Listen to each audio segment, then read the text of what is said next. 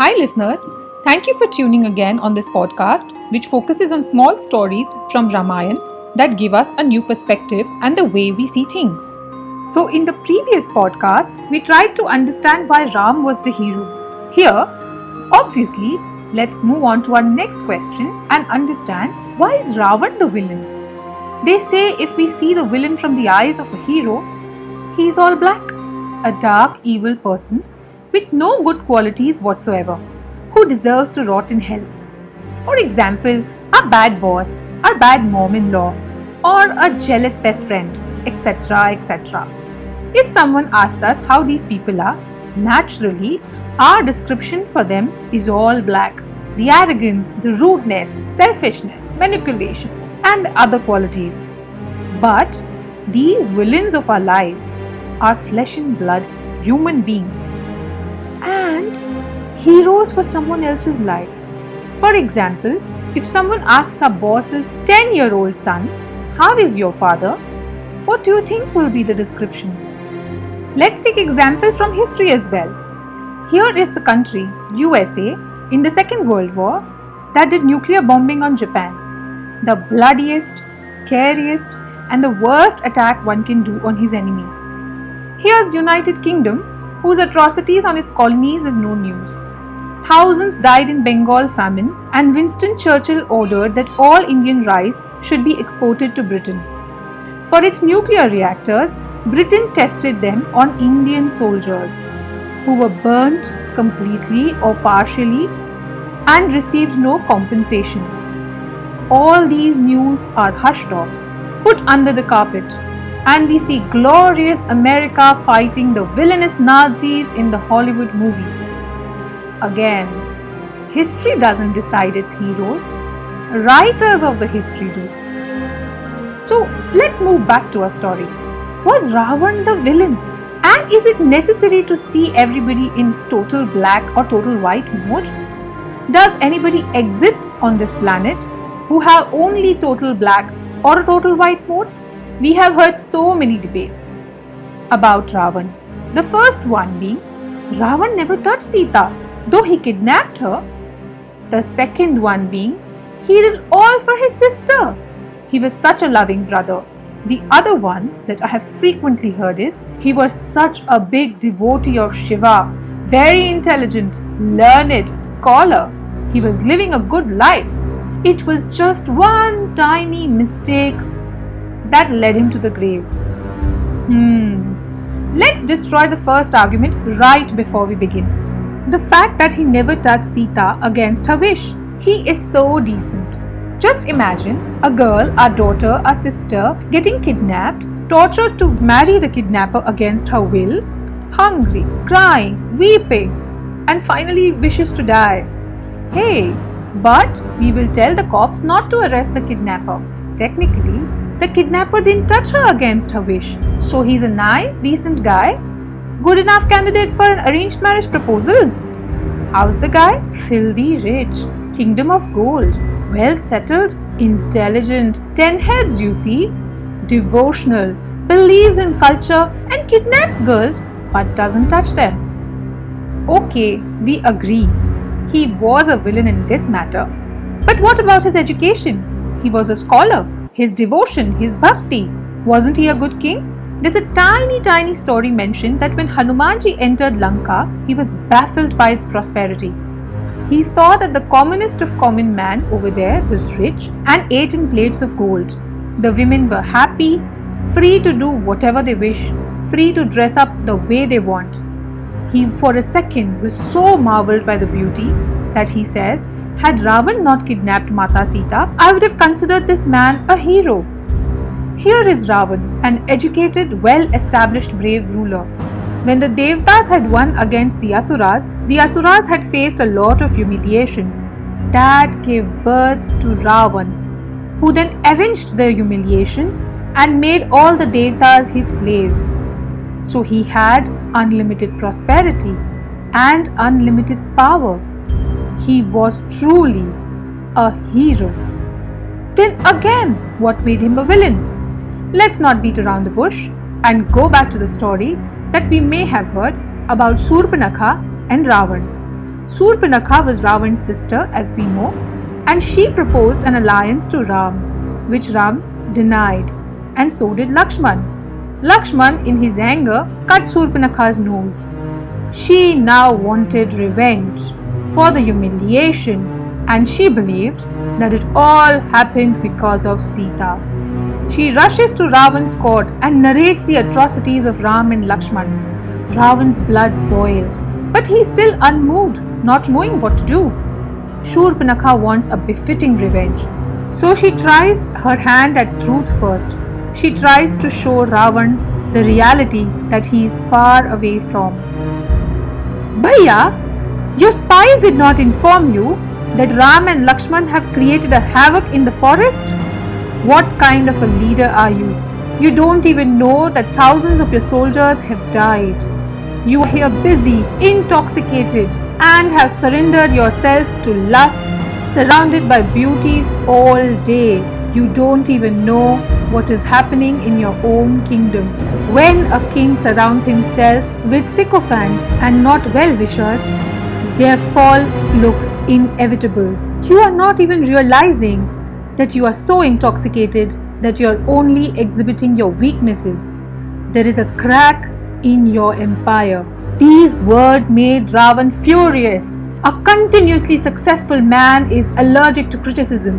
When a man is powerless, he is forced to be kind. Give him power and he shows his true nature.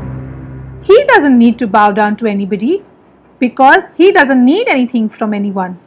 People have to listen to him. It's his choice that matters. He roared at Shurpanakha and said, No matter how great your pain is, you have no right to talk to Ravan like that. I have won everything and have everything that one can even dream of. Shurpanakha knew this was not the right way to tackle him if she wanted things out of him. And if you want a proud man to work for you, don't show him the mirror, manipulate him. A proud man invites all the manipulators and shuns away all the well wishers.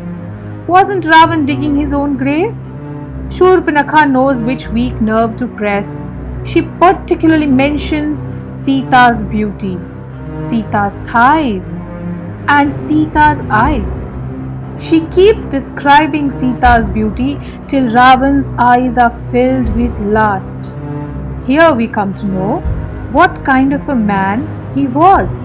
Ravan was so lustful that if he saw a woman and he liked her, he would force himself upon her. He had abducted, exploited all the beauties he ever came across. He had more than a thousand concubines. Many devtas who were scared of Ravan would get their daughters married to him against their wishes. Shurpanakha used this lust of his brothers and described Sita's beauty. Immediately, Ravan decided to take a revenge for his sister's humiliation. He tried to force himself upon Sita as well. But he remembered that he was cursed by a saint, that he ever forces himself on a married woman who is really devoted to a husband, then he will burn into ashes. So his love for himself was so high that he didn't want to risk. What if the Brahmin's curse becomes true and he actually burns into flames? That is the reason Ravan did not touch Sita. Yet he could not forget the beauty. So he ordered that Sita be tortured in any way so that Sita agrees to marry him. This is no sign of a hero, isn't it?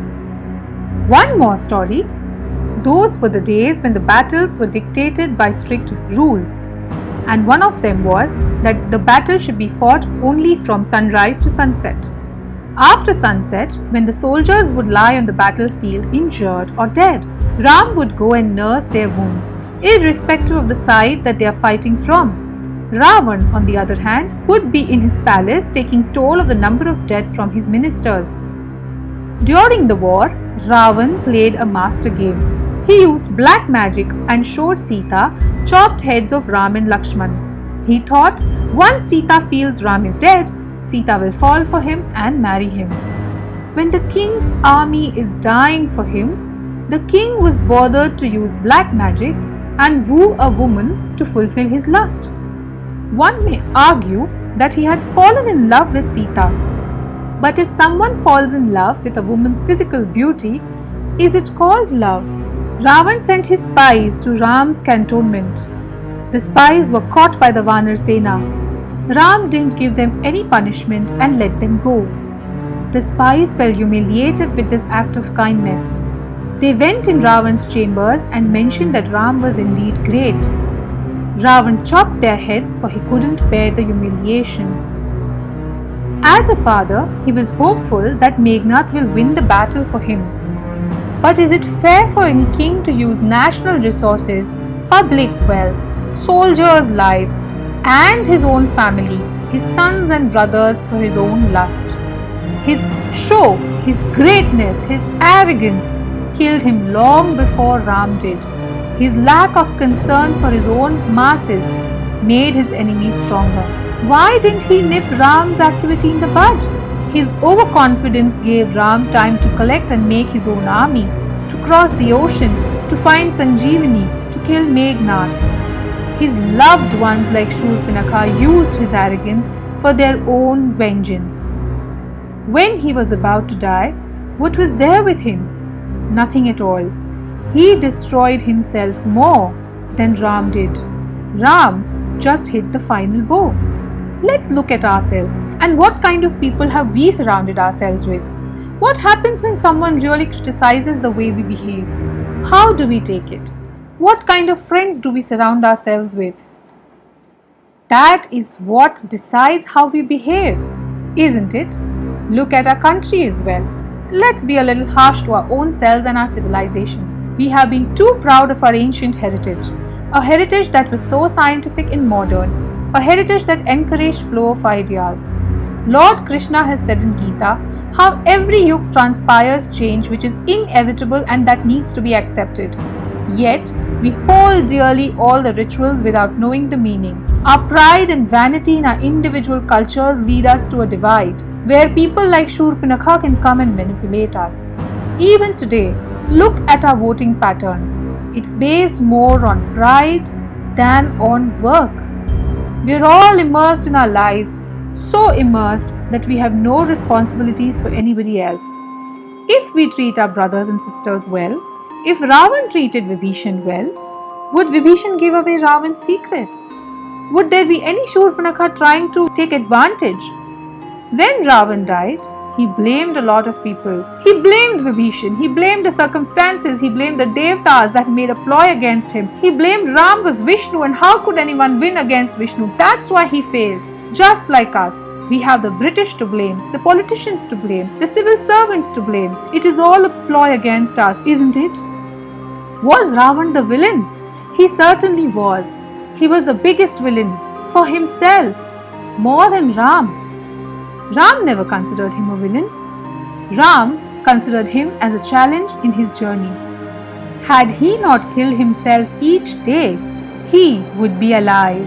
Thank you so much, dear listeners, for listening to this podcast. Ravan's stories were not completely unheard for us, and we did listen a lot that he had a lot of arrogance. It was this arrogance, this lust, this carelessness that led him down, and yet my dear listeners, do we still want to make him a villain and paint him all black?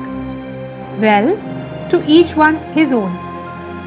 If you have liked this podcast and wish to send a cheering note, or if you wish to send in a feedback, do pop in an email on krishnathakkar61 at gmail.com. I repeat, K-R-I-S-H-N-A-T-H-A-K-K-A-R 61 at gmail.com. Please tune in to the next podcast. Till then, have a happy day. Bye bye.